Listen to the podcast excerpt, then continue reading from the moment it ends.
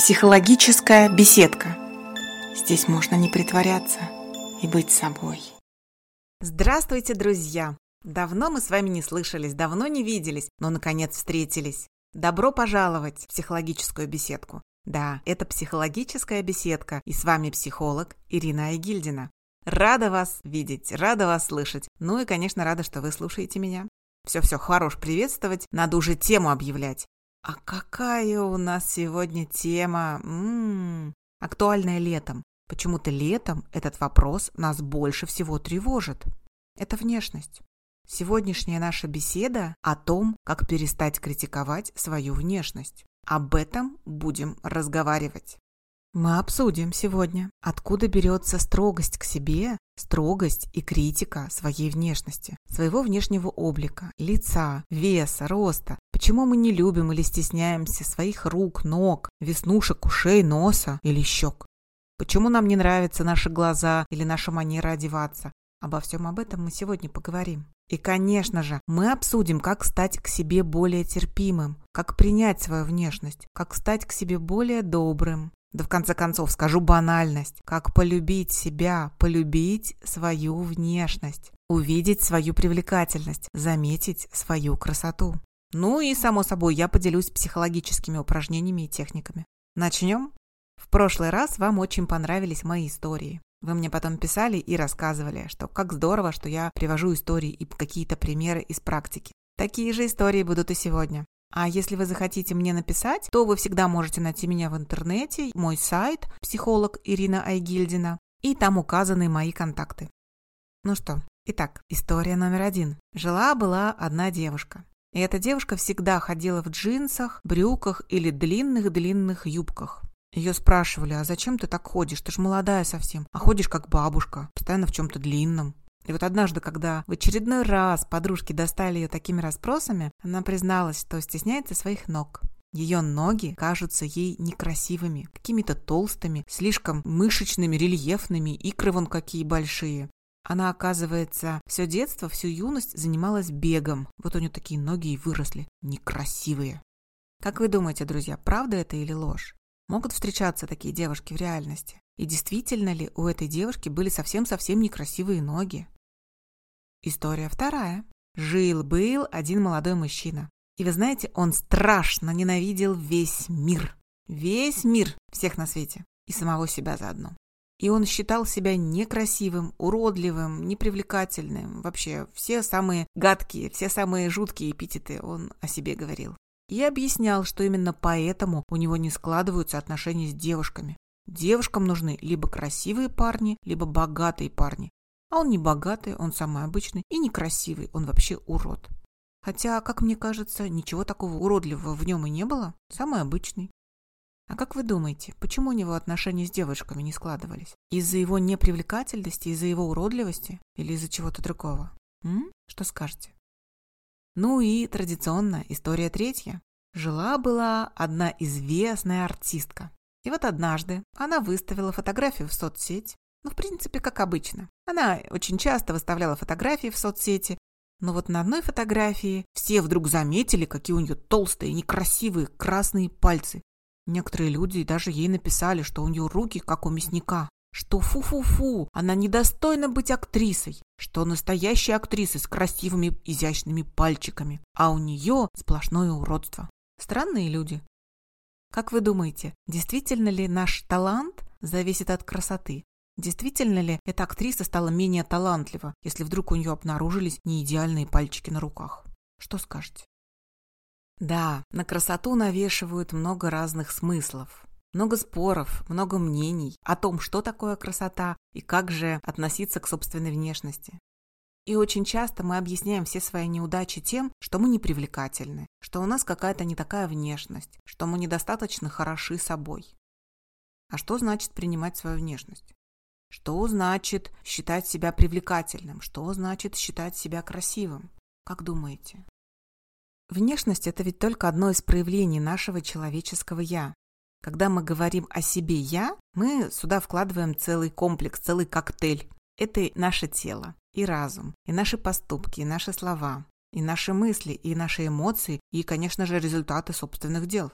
И когда мы говорим «я люблю себя», если вдруг мы такое говорим, то мы имеем в виду хорошее отношение к себе, хорошее доброе отношение, забота о себе и к телу, и к внешности, и к разуму, и к эмоциям, и к поступкам, и к мыслям. А я думаю, что любовь к себе – это умение принимать свои несовершенства, несоответствие идеалам, несоответствие стандартам и относиться даже к вот этим несовершенствам не как к чему-то плохому, а как к своим особенностям. В таком случае вообще исчезает понятие несовершенства. Нет такого, что у меня есть несовершенство. Скорее всего, человек, любящий себя, думает о себе так. У меня есть особенности, у меня есть то, что выделяет меня среди людей, и у меня есть то, что делает меня непохожим. Мне кажется, вот такое же отношение к внешности есть принятие своей внешности, принятие своей привлекательности. Ну, а если мы критикуем себя, критикуем свой облик, то, наверное, вы догадались, это один из сигналов низкой самооценки. Ну и да, да, я здесь с вами согласна, что наша самооценка закладывается в детстве. Мы с вами это уже обсуждали, да? То же самое и отношение к собственной внешности тоже закладывается в детстве. Ощущение себя красивым, привлекательным. Я умею нравиться, я нравлюсь людям, тоже начинается в детстве. С вот этого ощущения. Я нравлюсь маме. Мама радуется, когда на меня смотрит. Мама улыбается мне.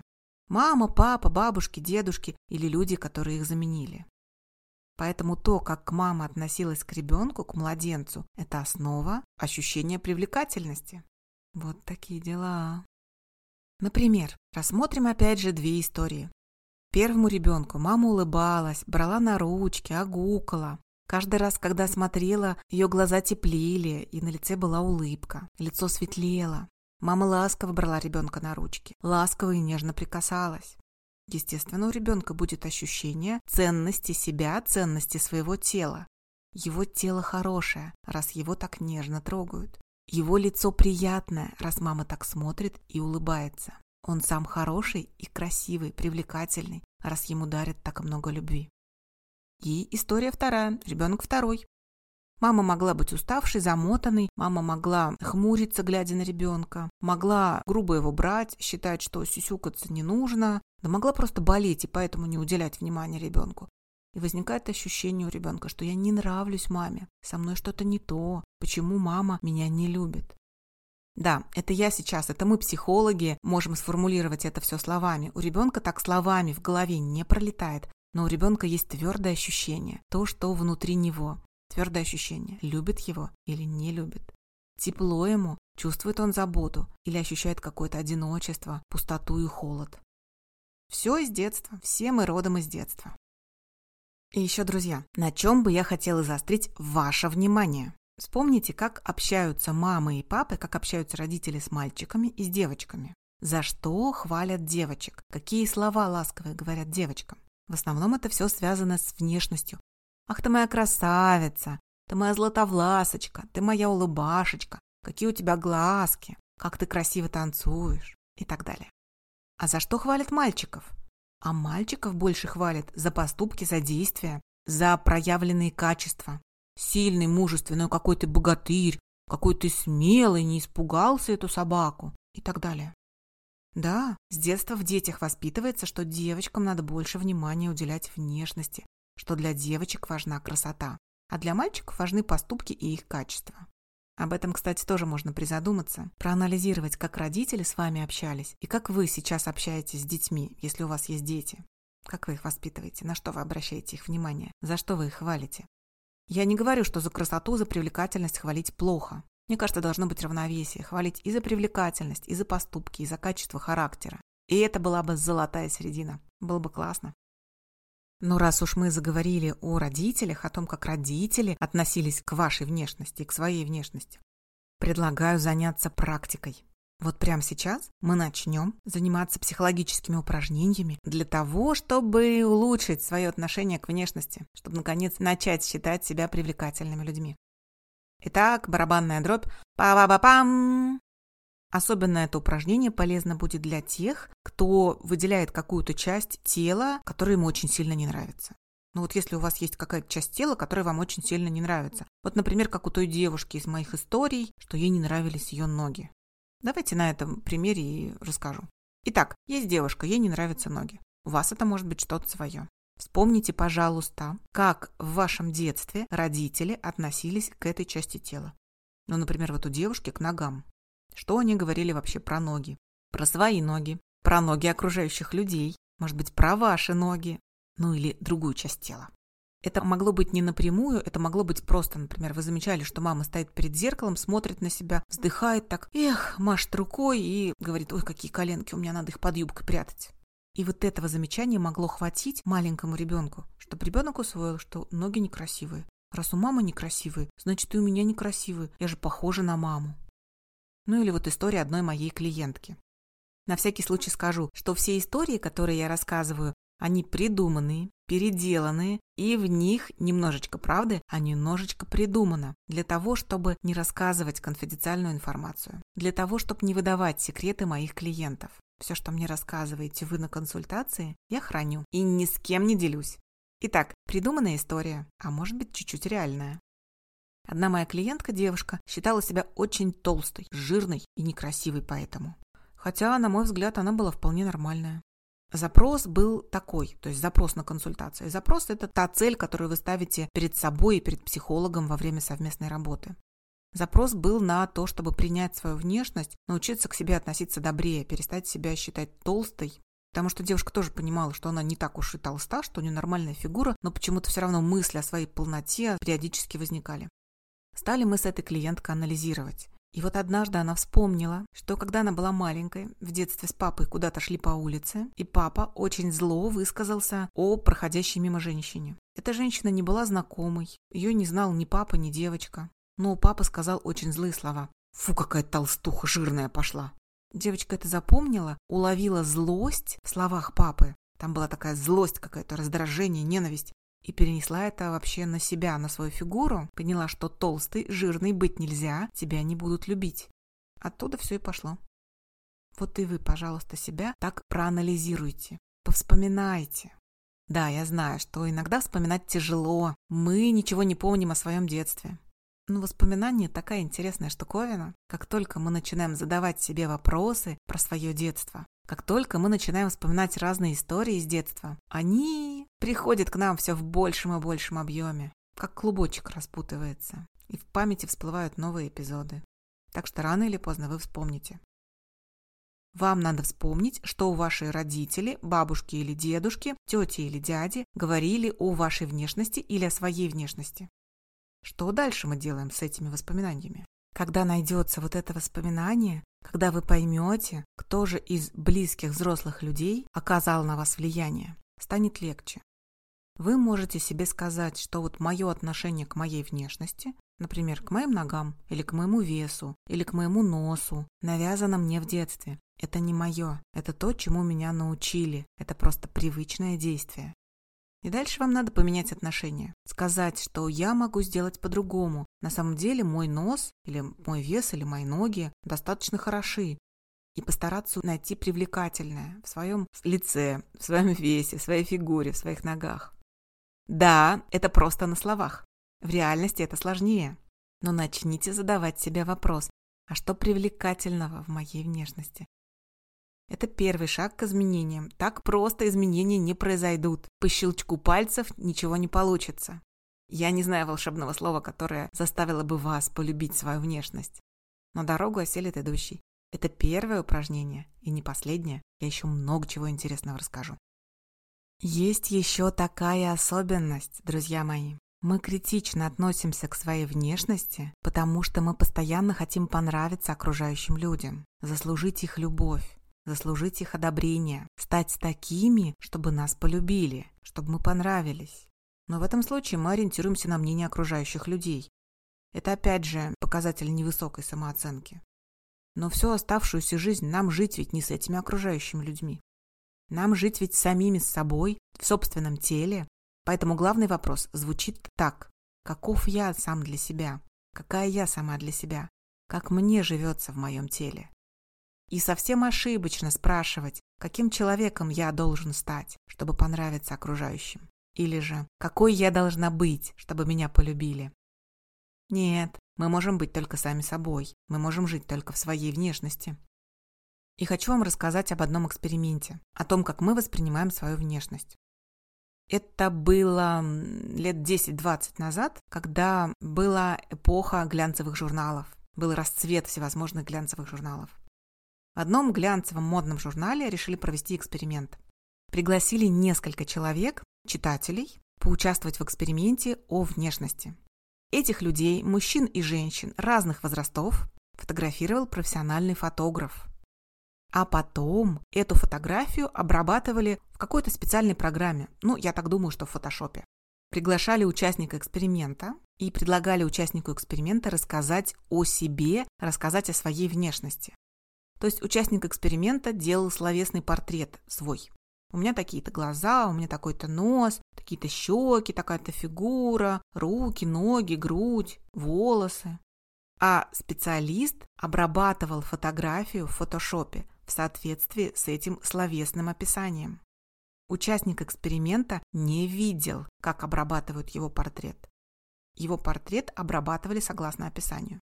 И получилась еще одна картинка, еще один образ. Потом сравнили две фотографии. Одна фотография профессионального фотографа без обработки фотошопом, а вторая фотография та же самая, но только обработана фотошопом в соответствии со словами участников эксперимента. То, как они сами о себе рассказывали. И как вам кажется, где люди были привлекательнее? Где они были более красивыми? На первой фотографии, где просто фотографировал фотограф, или на второй, которую обрабатывали в соответствии со словами участников эксперимента.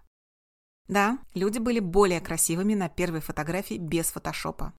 Этот эксперимент показал, что мы считаем себя более некрасивыми, чем мы есть на самом деле. Мы кажемся себе страшнее, уродливее и непривлекательнее, чем мы есть на самом деле. Об этом стоит подумать, я считаю. Интересные результаты, да? Они всего лишь говорят о том, что мы себя не знаем, что мы к себе относимся слишком критично. И поэтому я вам предлагаю выполнить следующее упражнение.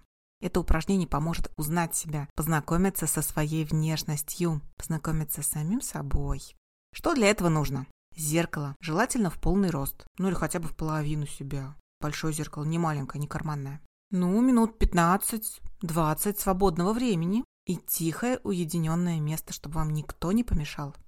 А дальше вы рассматриваете себя в зеркало.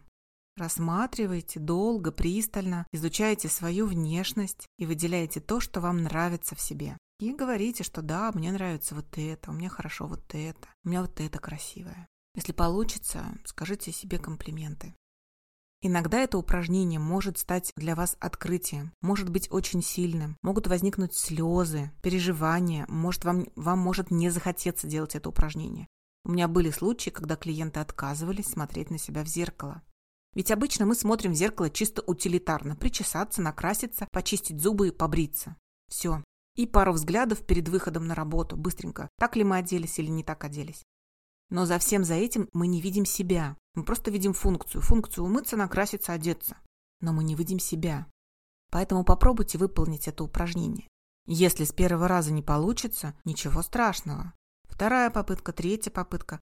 И отмечайте, пожалуйста, какие у вас возникают мысли и чувства. Негативные мысли, позитивные мысли. Можете записать все это на листочек, это тоже можно потом проанализировать. Что вы о себе думаете? Однажды один мой клиент обнаружил, что у него при этом возникают те слова, которые ему мама говорила в детстве. «Ох, какие у тебя ушки-то торчат, над волосами потом прятать». А он еще недоумевал, почему он так себя стесняется. Понаблюдайте вы за собой. Упражнение очень сильное, очень мощное, если подойти к его выполнению на полном серьезе. Да, вот что хотела сказать еще. Я сказала о том, что могут возникнуть слезы, но иногда бывает и противоположная реакция – смех. Мы смотрим на себя и становится смешно. Но вы же у меня продвинутые слушатели, друзья мои. Вы же знаете, что смех – это тоже своеобразная защита. Посмейтесь и делайте упражнения дальше. Вот такая история. Ну и, конечно же, если у вас будут вопросы, пишите мне. Найти меня можно на моем сайте психолог Ирина Егельдина. Там указаны мои контакты. Или же приходите, пожалуйста, в мою группу в Телеграм. Телеграм-канал называется «Лиственный домик». Ну и есть еще мой блог ВКонтакте «Сообщество психолога Ирины Айгильдиной». Ну а запрещенные соцсети я не называю, хотя там я тоже есть. Поищите. На этом, пожалуй, все. Попробуйте выполнить эти упражнения, А в следующий раз мы продолжим беседу о том, как перестать критиковать свою внешность, как научиться относиться к себе добрее. Я расскажу еще полезные техники. Хорошего вам лета! Вы прекрасны, действительно прекрасны. У вас все самое красивое. Не верите? Ничего, скоро поверьте, скоро все наладится. Пока-пока. С вами была психолог Ирина Егельдина. Психологическая беседка. Здесь можно не притворяться и быть собой.